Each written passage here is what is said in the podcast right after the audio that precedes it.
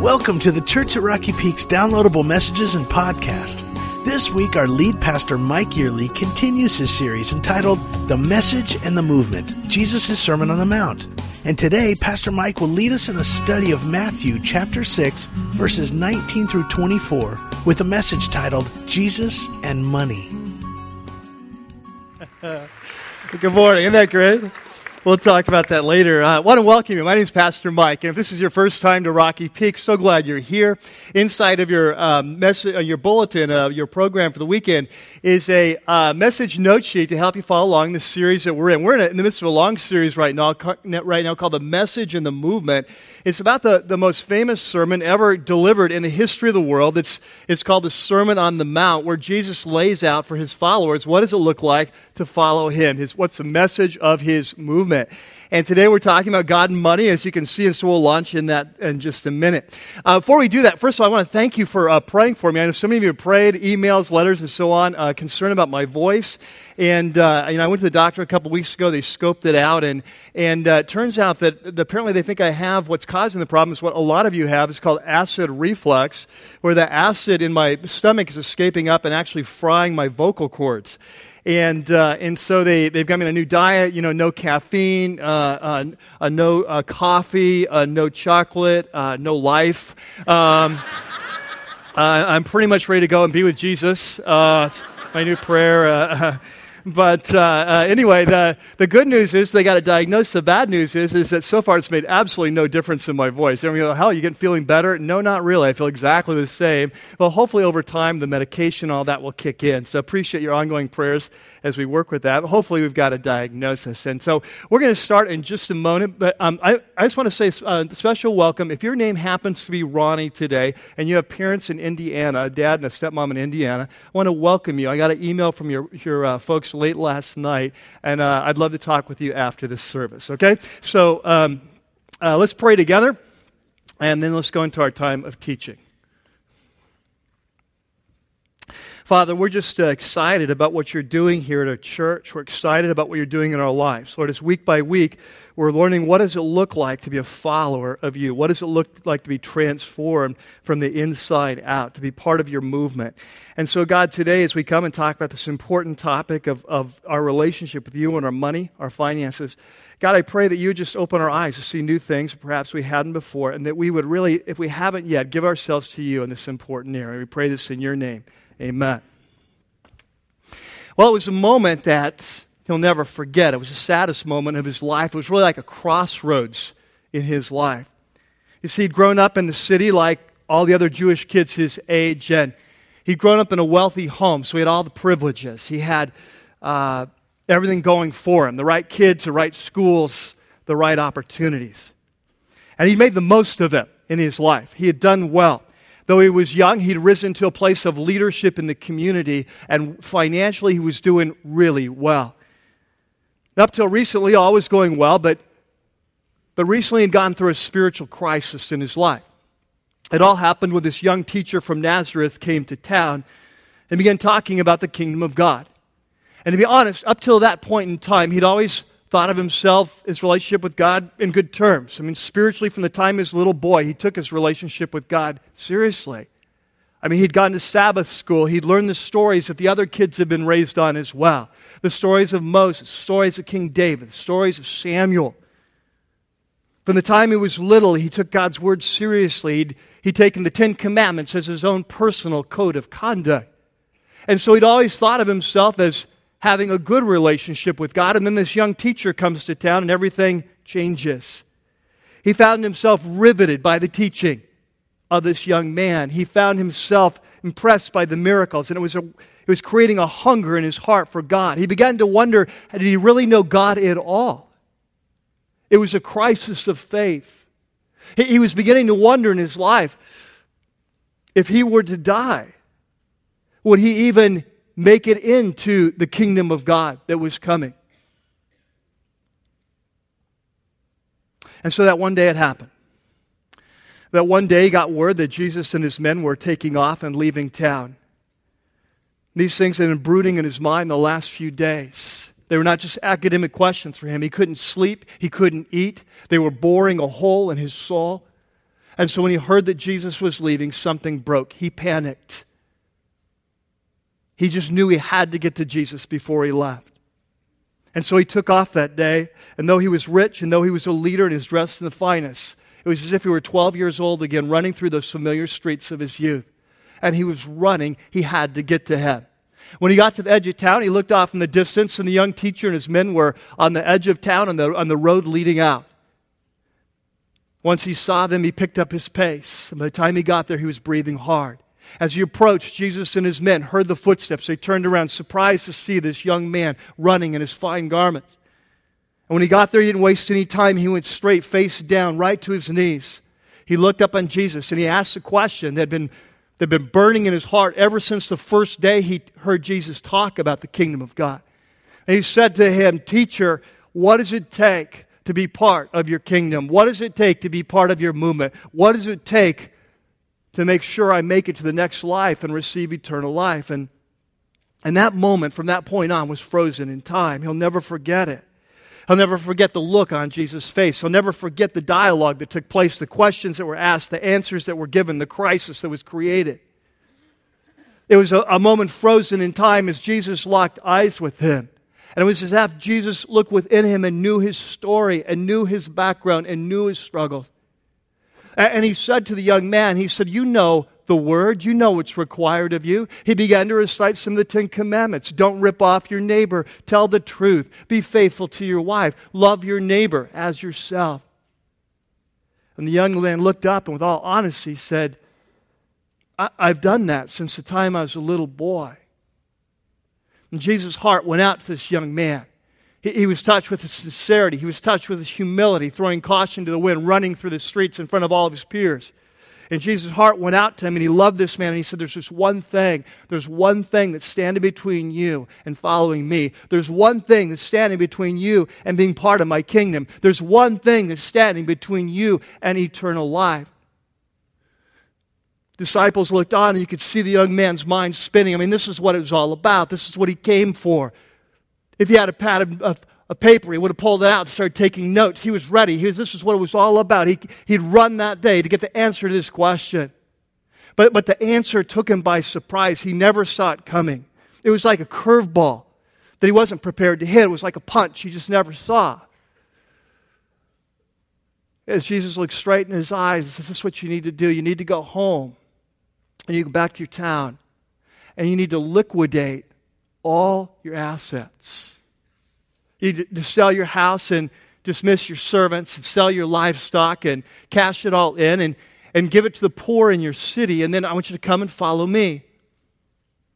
And you'll be part of my movement. You'll be part of the kingdom and you'll be in and you'll have treasure in the next life. And I don't know what the young man was expecting to hear, but it wasn't like that.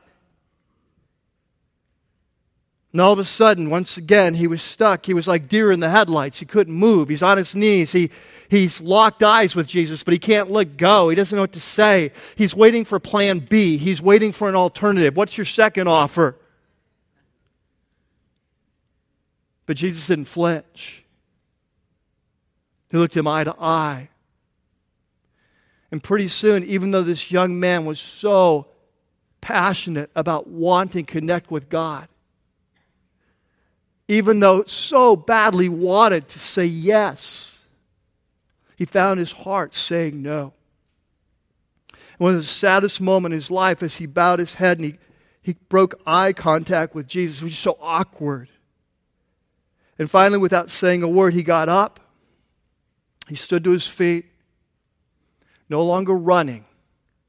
He turned slowly and walked back into town and he will always say it was the saddest day of his life.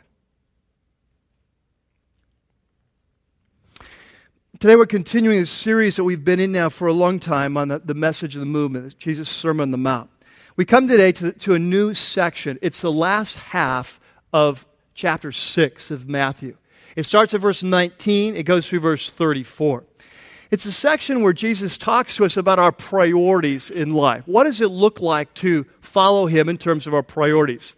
The famous verse is in this passage. If you have your Bibles, let's look at chapter 6 and verse 33. This is sort of the heart of the passage. I know a lot of you know this verse, verse 33. In fact, if you have your Bible, let's read it together. Ready? Let's go. But seek first his kingdom and his righteousness, and all these things will be given to you as well. Let's read it once again. But seek first his kingdom and his righteousness, and all these things will be given to you as well. So Jesus says that when we become part of his movement, part of his kingdom, that we have a top priority. And that top priority is to seek the advance of his kingdom, his movement on planet Earth, right? His will, his agenda for, for our lives. And his righteousness. Uh, he's been teaching us through the whole Sermon on the Mount. What does it look like to live life the right way? He says that needs to be your top priority you live in life the right way. And he says, and if you do that, if you put my movement, my agenda in your life on top, I'll take care of the rest of your life. And so that's the heart and soul of this whole second half of, of uh, Matthew chapter 6. And so, one of the big, biggest competitors in our life, right, to keep us off track from seeking Christ in his movement, one of the biggest competitors is our finances, right? It's materialism, it's the stuff of our life. And so, Jesus wants to hone in focus in on this. And it goes from 19 to, to verse uh, 34. Today, we're just going to be looking at the first couple verses of this section of Scripture where Jesus is going to talk to us. He's going to use a couple analogies to talk to us about our finances. He's going to talk to us about, first of all, two treasures, right? There's an earthly treasure, heavenly treasure, and two masters, God and money. So he's going to use these two analogies to help us get at this. So if you've got your Bibles, let's go ahead and open up there to chapter 6 and uh, verse uh, 19, and we'll get started. Okay, chapter 6, verse 19. It says, uh, Do not, uh, Jesus says, do not store up as my followers. He said, I want you to store up for yourself treasures on earth. Now, uh, Jesus is not saying that we should not be financially responsible, right? Uh, the Bible talks, especially in the book of Proverbs, about working hard. It talks about saving. It talks about planning, right? And so, so the Bible, uh, Jesus is not saying uh, we don't think about these things. But he says this cannot be our primary emotional focus in life, right?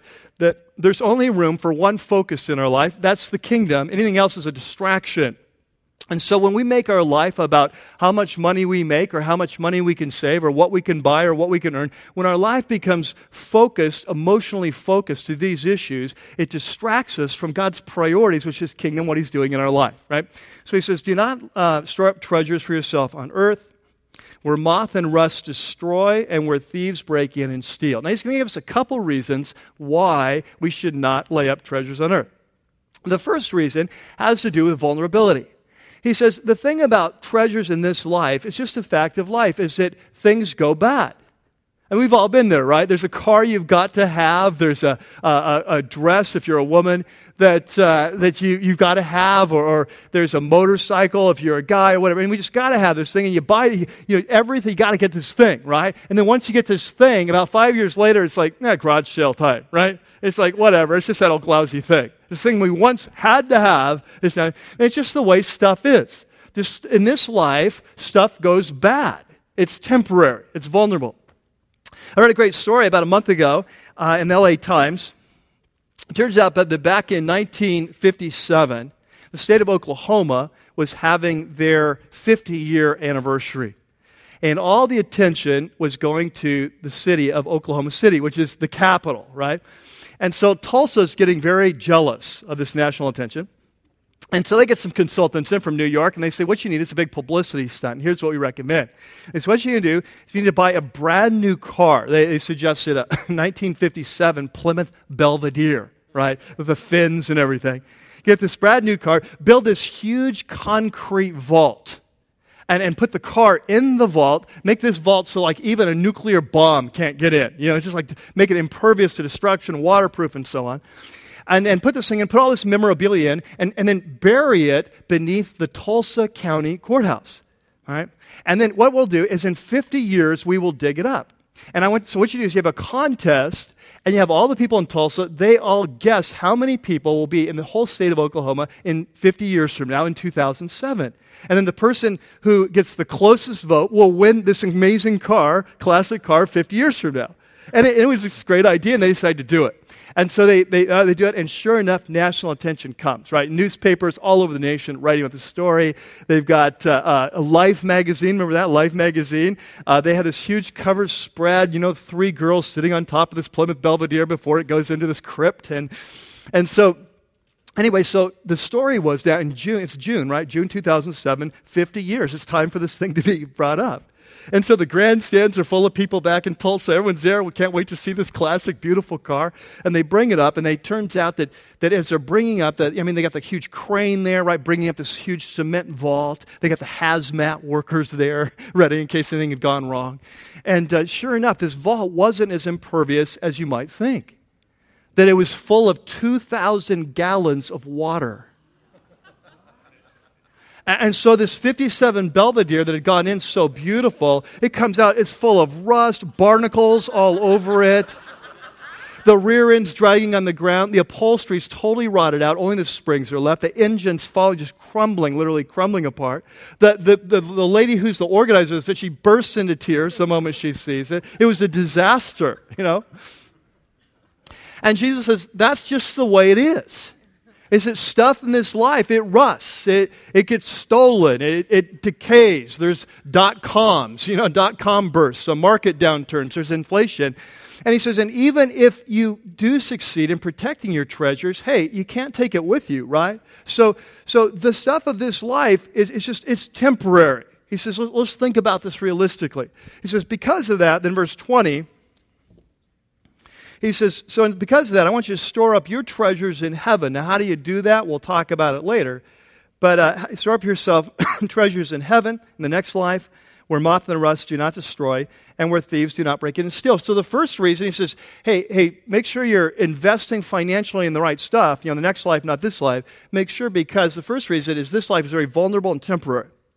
The second reason, though, comes in verse 21, that because where your treasure is, there your heart will be also. This is a very profound insight of Jesus that our hearts follow our wallets. Okay? This is the way it is, human beings. That whatever we invest in financially captures our heart. If you're all about getting rich, it will capture your heart, you see. If you're all about, man, I gotta have that new house, you become all about your new house. If you become, uh, if you're uh, uh, investing in the next life, your heart becomes about the next life. Our hearts follow our pocketbooks, and it's a very profound insight. And so, if you want to have a life, uh, a heart for the next life, you have to invest financially. That's what he's going to say. All right. Now, let's go on to the second analogy. We're going to skip down to verse 24. We're going to pick up uh, verse 22 and 23 next week. Different message. In verse 24, he uses a second analogy. He says, No one can serve two masters. And you can't do it. He says, No one, absolutely no one. He says, If you're a slave, you can only have one master. Why? Because if you have two different masters, they're going to have different priorities. Sooner or later, you're going to be in a bind. You have to choose which one you, you follow, right? So you can't really serve. Like you might be able to do it for a short amount of time, but sooner or later, it's going to lead to conflict. Either he'll hate the one and love the other, or he'll be devoted to one and despise the other. So, catch this you cannot serve God and money.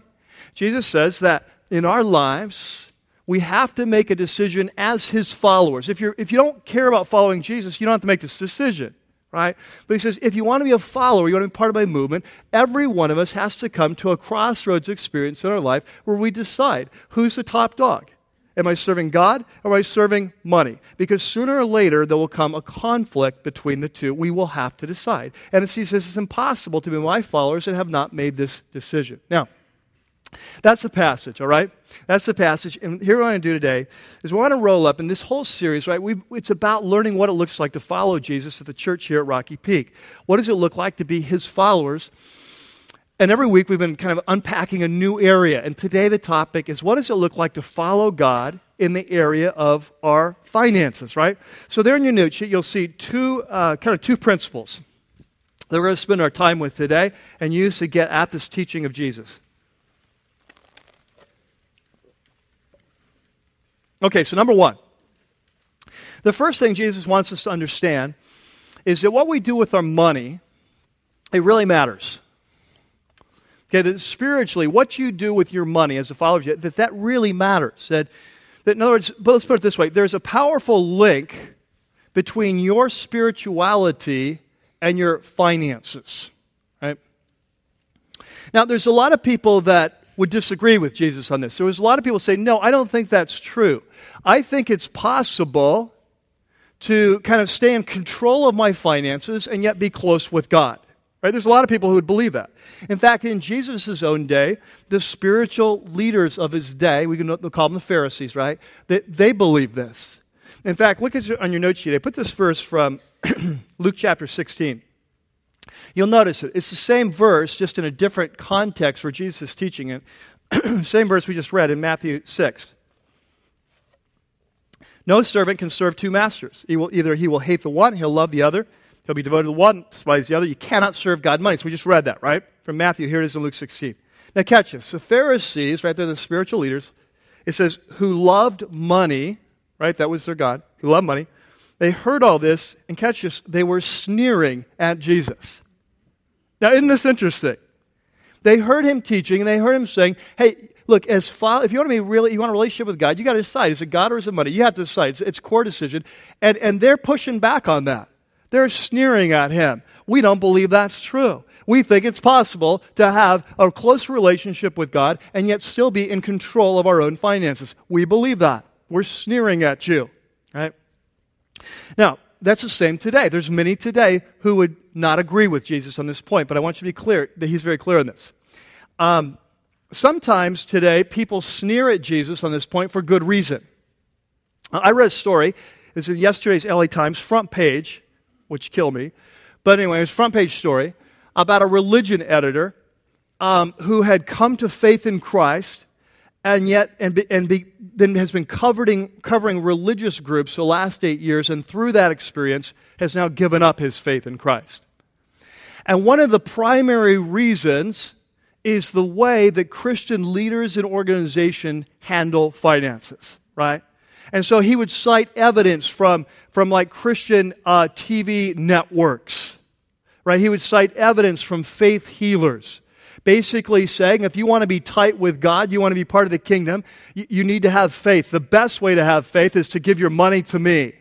And it shows God that you're serious, and then God will heal you or God will answer your prayers, right? And we've all heard this, right? And so there are people today in the world who are very skeptical that there's a connection between our spirituality and our finances because the principle's been abused. I get that. If you're one of those people, I get that, okay? But here's what I'm here to tell you that if you want to be really clear, and that Jesus is extremely clear that there is a link between our spirituality and our finances, and that and what we do with our money really matters. There's no question about it. Now, you see it today, the story of this the story I started the day with, right? The story of this rich young leader. If you've been a Christian for a while, you know the story as the story of the rich young ruler. Okay, three people have been Christians for a while. Good. for the rest of you, let me, you know, I, I like to call him the rich young CEO. But anyway, so this guy, uh, there's, there's a lot of things that we don't know about this guy. We don't know, for example, what city he grew up in, where, where he lived, right? We don't know how he made his money. Did he inherit it? Did he make it? Some combination. We don't know that. Um, we don't know what he led. We know he's a ruler, but ruler, we don't know that, okay? So there's a lot we don't know, but there's a lot we do know.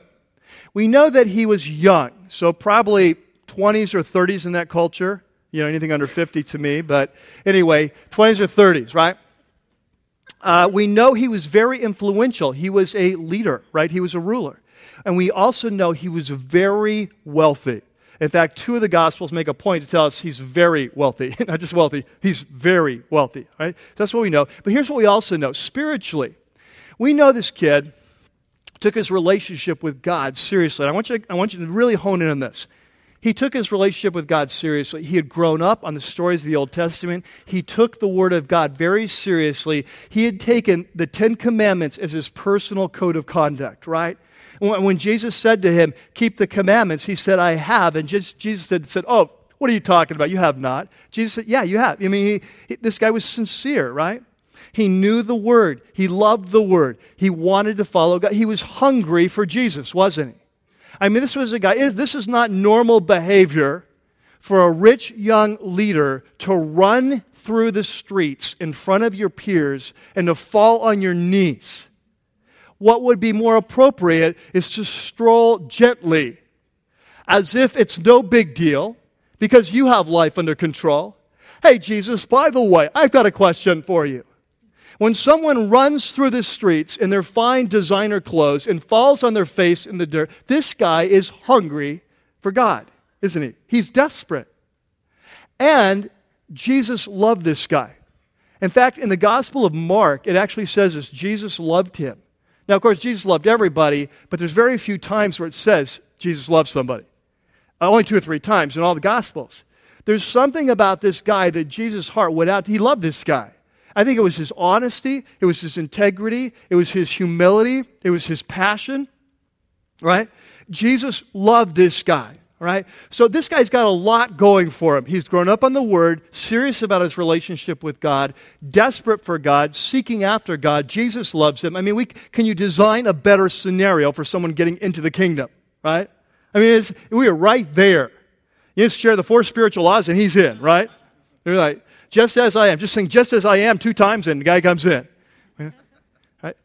But here's what I want you to catch. With all that he had going for him, there was only one reason why he did not enter the kingdom of God. And it was because of his money. Right? Now, if you've been a Christian for a while, and three of you have, if you've been a Christian for a while, you know how we handle this passage, right, in Christian circles. We tell the story and then we say, however, put neon lights around this, however, um, now in this case, it's true that Jesus asked him to sell everything he had, but it's a very unusual case, right? This, we're very quick to say this. But it's a very unusual case. In fact, you will notice throughout the Gospels that Jesus doesn't ask anyone else to sell everyone they had. And probably what was happening is this guy was very wealthy and money was his God, right? And so because it was his God, he had to give it up. And, and so that's not what Jesus asks of all of us, but in his case, it's what he asked of him, right? So we're very quick to sidestep this passage as a unique asterisk moment in the life of Jesus. Right? Now, what I just said, everything I just said is absolutely true, right? Jesus doesn't ask everyone to do that. And so, absolutely true. But here's the point we miss is that while Jesus does not ask every follower to sell everything and give it to the poor, he does ask every follower for total control of our finances, right? In other words, he doesn't ask us to give it all to the poor, but he asks us to be willing to right? You say, are you sure? Absolutely sure. Because look at Matthew 6. Look at this verse, Matthew 6 24. We've seen it in Matthew 6, we've seen it in Luke chapter 16. Look what he says. No one can serve two masters. Now, any exceptions to that? No one, right? Look at the last line. You cannot serve God and money. He's really clear that if we are going to follow him, that this is an issue we have to settle. There has to be a transfer of ownership of everything we are and everything we have. Right? When we come to Jesus, if we're going to follow him, we have to say, okay, all that I am, all that I have is yours. That's part of the whole process.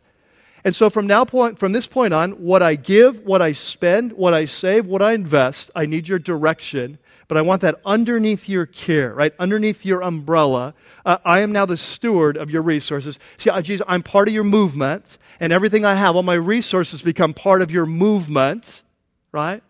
And so this is a crossroads experience that every follower of Jesus has to go through sooner or later.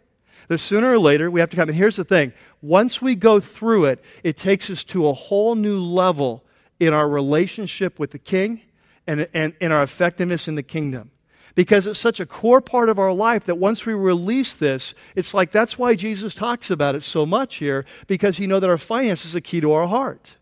It's amazing. I've talked to some pastors, and they'll say, and I've experienced this too. People will talk to me about the most intimate details of their life. They'll talk about their sex life in the bedroom, but they won't talk to me about their finances. Why? Because this is so key to who we are, and that's why Jesus focuses in on it, right? Okay, so that's the first thing. The first thing we take from this, from the teaching of Jesus, is that what we do with our money really matters. The second principle goes like this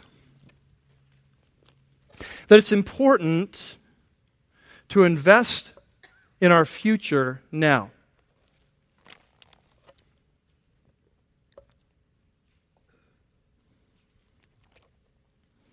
It's important to invest in our future now. Um, if you spend any time with Jesus, if you're, if you're new at this whole Jesus thing, yeah, take my word for this, and you can check it out on your own. But if you spend any time with Jesus in the Gospels, one thing that becomes very clear is that for Jesus, this life is all about the next life. You can't really make sense of his teaching until you understand that. To him, this life is just the lobby into eternity. It's not that it's not important, it's extremely important. And, and only those who are most clear about this reality live this life well now. See, the clearer we are about the next life, the, the more focused we are in this life. And one of the areas that shows up the most is in his teaching about finances. And what he says is that it's very important that we learn to be good money managers, that we learn to, to, to manage our money well. And what that means is that we invest our funds in the coming kingdom, in the next life. Now, uh, if you ask, uh, uh, the way he puts it is right, puts uh, treasures in heaven. Um, now, um, let's take this one step further. Jesus feels so strongly about this. So, what he says is if we don't learn how to invest our finances in the next life, we are a fool. Right? And that's pretty strong language, isn't it? Now, what's a fool? A fool is someone who just doesn't understand how life works. Like we, we've all known people, always a day late, always a dollar short, always losing the job. Never, they can't see the consequences of their actions, right? That's the definition of a fool. You, you, don't, you can't see the big picture. You never learn to pay now so you can play later. You always play now so you can, end up paying later, right? And, and so that's what a definition of a fool. And Jesus says if we don't learn to uh, invest our financial resources in the next life, he says that we are a fool. Now, now, you say to me, Mike, does he really say, I mean, doesn't he say we're just not wise? I mean, does he really use like the word fool? Like, I don't think Jesus would say that because Jesus said you shouldn't use that word. Uh, I'm not explaining it. It's the word he uses, all right? Let's go to Luke chapter 12. Now, I'm going to tell you a little story. Once upon a time, there was a man. He was a rich man. In fact, he was very rich. He had a big farm, big barns, big home. And one year, he's not sure what to do. He's got a dilemma, and the dilemma is that his barns are still full from last year. He's got so much stuff, he's so wealthy. And he's got this bumper crop that comes in, and he doesn't know what to do. And so, being a smart businessman, he decides what to do is I will tear down my current barns, I will build bigger barns, I'll take this bumper crop, I'll stash it away. Man, I can retire. I'm going to kick back, enjoy the easy life. Uh, I'm just going to eat, drink, and be merry. And and so, from a business perspective, that sounds pretty smart um, if this life is all there is. All right? But if there's more to life than this life, if this life is just the lobby into the next life, then all of a sudden it becomes looking kind of stupid, right? And so let's see what Jesus says. Luke chapter 12 and verse 20. Here's what Jesus says to Mr. Businessman. Verse 20, he says, But God said to him, You fool. Now, underline that. He says, The reason you're a fool is because uh, tonight you're going to have a heart attack. This very night, your life will be demanded from you. And, uh, and then who will get what you've prepared for yourself? He said, um, you're planning on living a long time and living off this stuff, but the fact is, tonight you're going to have a heart attack. And so, uh, whoops, you know, who's going to get what you stored up? Um, answer, not you. now, at this point in the story, we're feeling pretty good, right? Man, what a fool that guy was. Man, he is really foolish. I'm so glad I'm not that guy. We're like, uh, boy, I'm glad I'm not like that, right?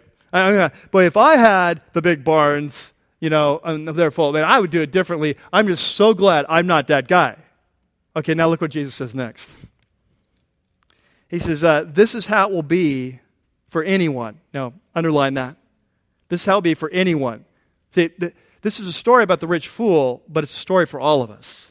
This is how it will be for anyone who stores up things for himself, but's not rich towards God. This isn't a story about the rich fool. This is a story about all of us. All of us as kingdom followers. He says, anytime in our life we do what the guy in the video just did, right? The pie, it's like, okay, I got the house, I got the car, I got the second car, I got the education, I got my hobbies, I got the thing, I got stuff for me. Oh, I've stored up for myself, right? Oh, but I ran out, God, I'm so sorry. Right? Jesus says this is not the, the fool's story, this is all of our story. And for any of us in our life who store up for ourselves, not rich for God, he says, you're just being foolish. Because the wise person takes the long term look at his finances. And the long term look of our finances is not retirement in this life, it extends into the next life. So, so it raises the question well, then, how do we store up treasure in heaven? What, what does he mean? And fortunately, Jesus gives us the answer. let me give you the answer and then we'll back it up, all right? Here's the answer. The answer is you store up treasures in heaven anytime you use your financial resources to advance the kingdom, right? Seek first the kingdom and his righteousness. So anytime we use our finances to advance his kingdom. Now, what might that look like? Well, that might be giving to local kingdom work, right? Like your local church, wherever that is, right? That uh, the whole concept of the tithe in the Old Testament, the 10% off the top thing, that might look like that. It may look like giving to other ministries, right? Parachurch organizations, uh, pregnancy crisis centers, things like that. You know, uh, uh, uh you know, Campus Crusade for Christ, the missions movements, right? It could look like giving to the poor. Remember, we had a whole message in that uh, two or three weeks about Jesus and the poor, right? So when we give to the poor. So whenever we use our finances to advance the kingdom movement, you see, we are transferring funds from earth to heaven. Here's the thing what Jesus would say is you can't take it with you, but you can send it ahead of time.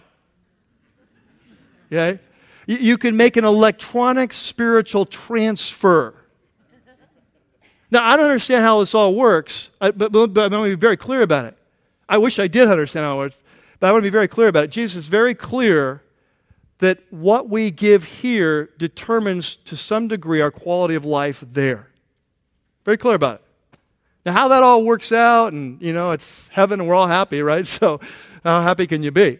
I don't understand how that how it all works, but he's very clear about it. Now, you say, well, Mike, where do you get that from? Well, let's go back to the story today we started with, right? The rich young ruler.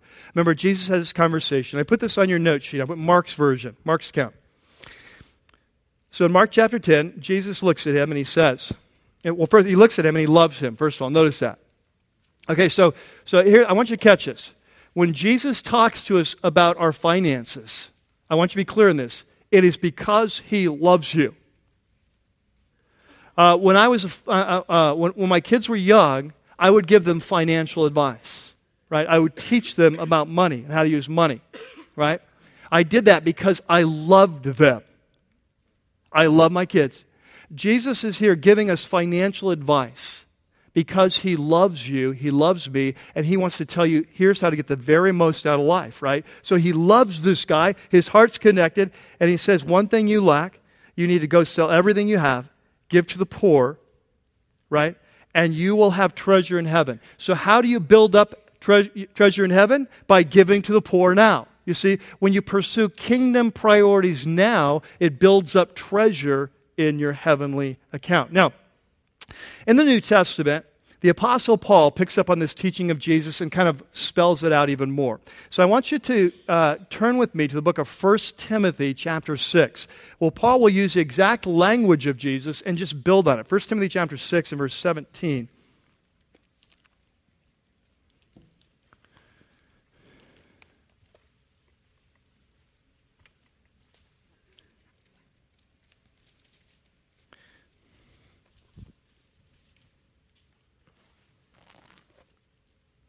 1 Timothy chapter 6, verse 17, command those who are rich in the present world. Um, now, we talked about this a few weeks ago about, about Americans. That pretty much puts us right in there, right?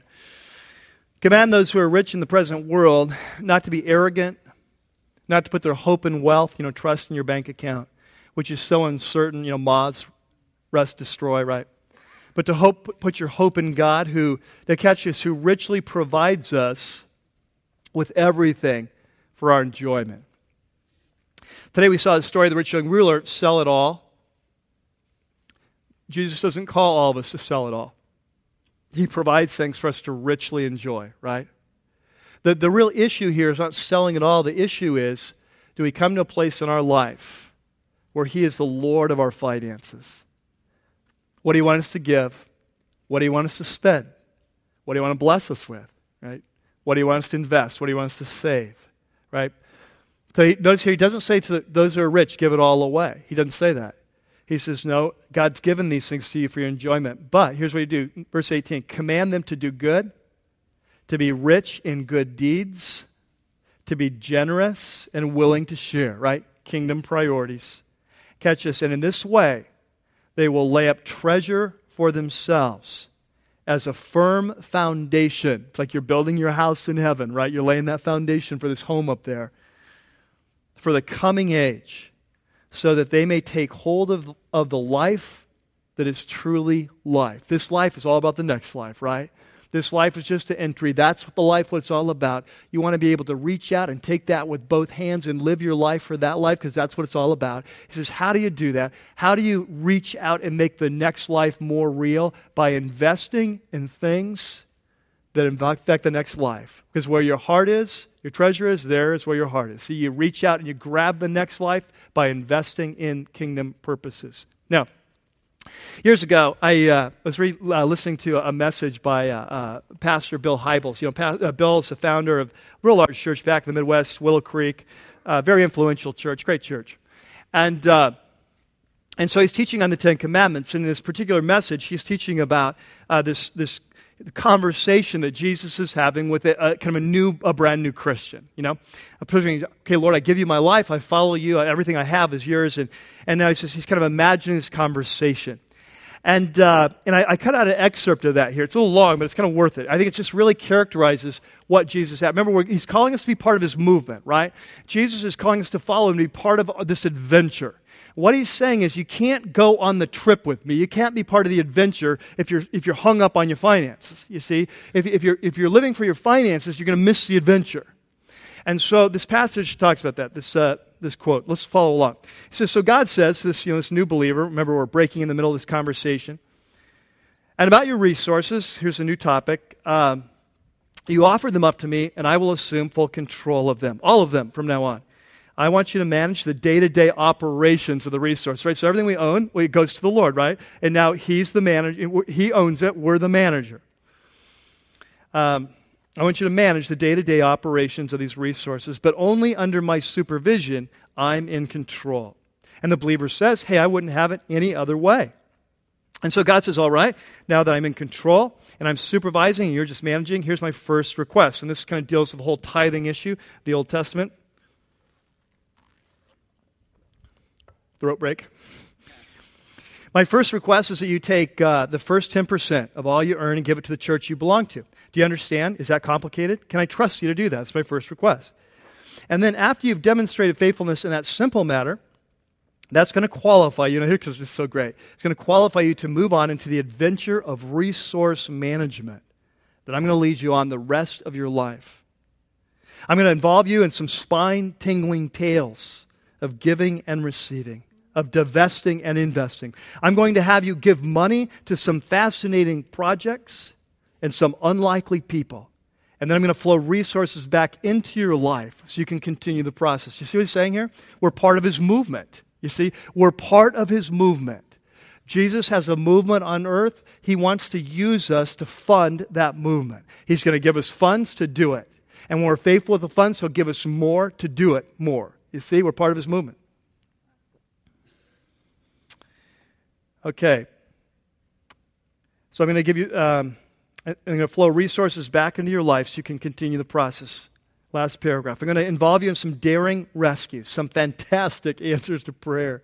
I'm going to take you on an adventure that's going to be one of the most exciting aspects of the Christian life an adventure in resource management. Isn't that great? Okay, so we're part of this movement. Now, as we wrap up this message, I want to ask you a couple questions, all right? Before we do this, I need you to do something a little unusual. I want you to take your Bibles and put them away, right? Take your note sheets, put them away.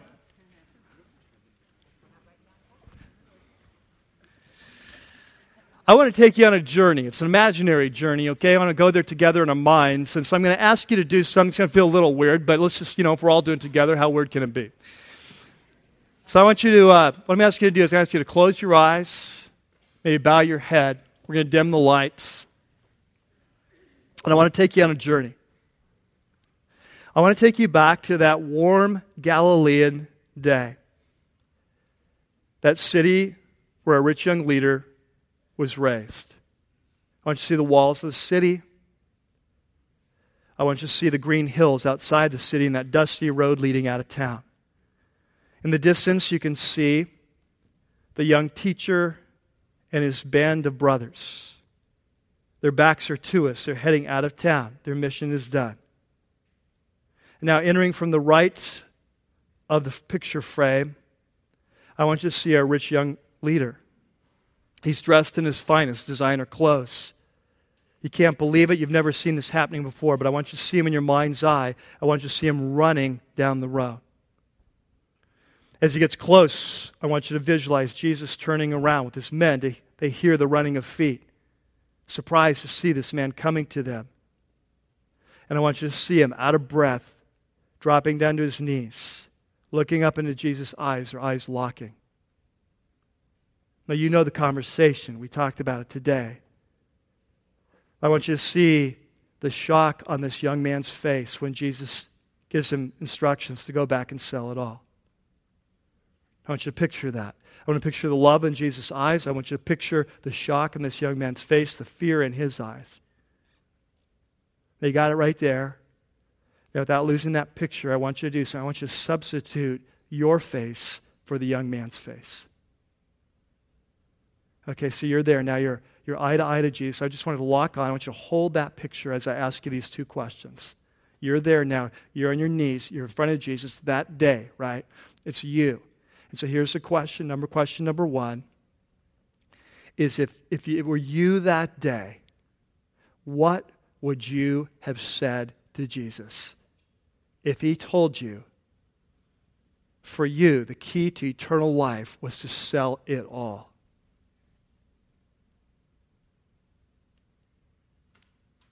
Now, here's the second question.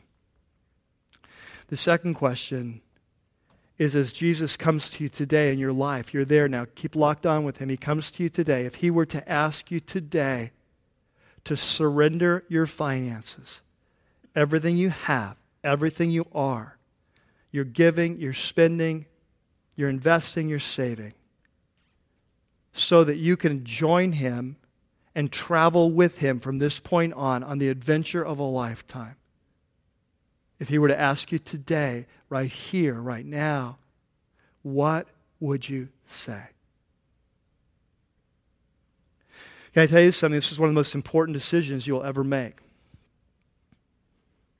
I can guarantee you the moment you surrender your finances to Jesus, absolutely, your life with Him will change.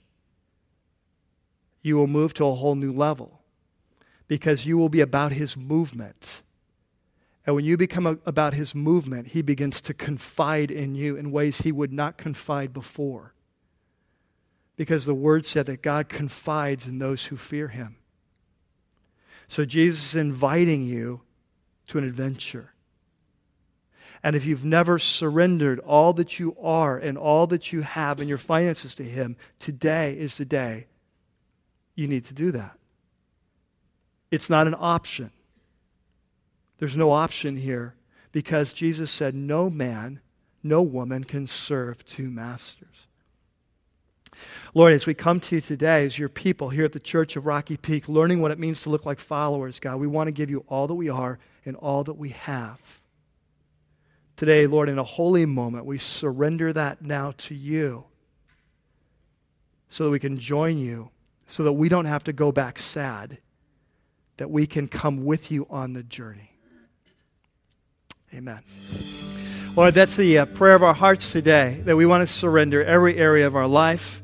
And God, today the topic's been finances. And we pray, Lord, that you would bless us We pray you'd bless us as a congregation financially. Lord, that you'd resource us so we can resource your kingdom. We pray, Lord, that you'd teach us how to give. We teach us how to spend. Teach us how to enjoy. You teach us how to invest and how to save.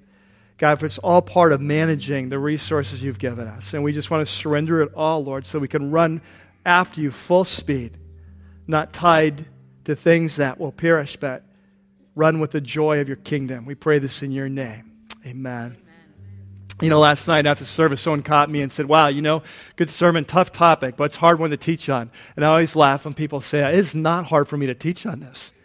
It's just not, you probably picked that up. It's just that you know, if, if, if I could tell you, hey, here's one area of your life that when you surrender, your whole relationship with Jesus will change, I guarantee you, you'll become partners with Him. Like, why wouldn't I want to talk about that? Right? Why wouldn't I want to talk about that? Really? It's like uh, you watch in your life. I talked to a man last night, and he's like, he came to Christ. You know, he said, He's uh, probably 65, came to Christ about five years ago and talked about how he'd stepped out in faith in this area, how God blessed him and changed his life. Why wouldn't you want to talk about that? Jesus says to not talk about it would be the only person who wouldn't want to talk is a fool, right? All right, this is big time stuff. May God bless you. May He bless your life. May He bless you financially. And may He bless you so that you can resource His kingdom. May you learn that this life is not about this life, this life is about the next life. And may He free you from anything that would tie your heart down from running hard after Him. May you not walk away sad this week, but whether you give or spend, whether you save or whether you invest, may you all do it with an eye to His kingdom, and may He release you into a new journey with Him that goes on for the rest of your lives. God bless you. See you next weekend. Well, that's going to do it for this week's message. We hope you've enjoyed it as much as we have putting it together please visit us at rockypeak.org where you can download more messages or have your questions answered. Remember, you can subscribe to our weekly podcast for free by searching for the Church at Rocky Peak from within the music store in your iTunes software. For lead pastor Mike Yearley and everybody up here at the Peak, thanks for listening.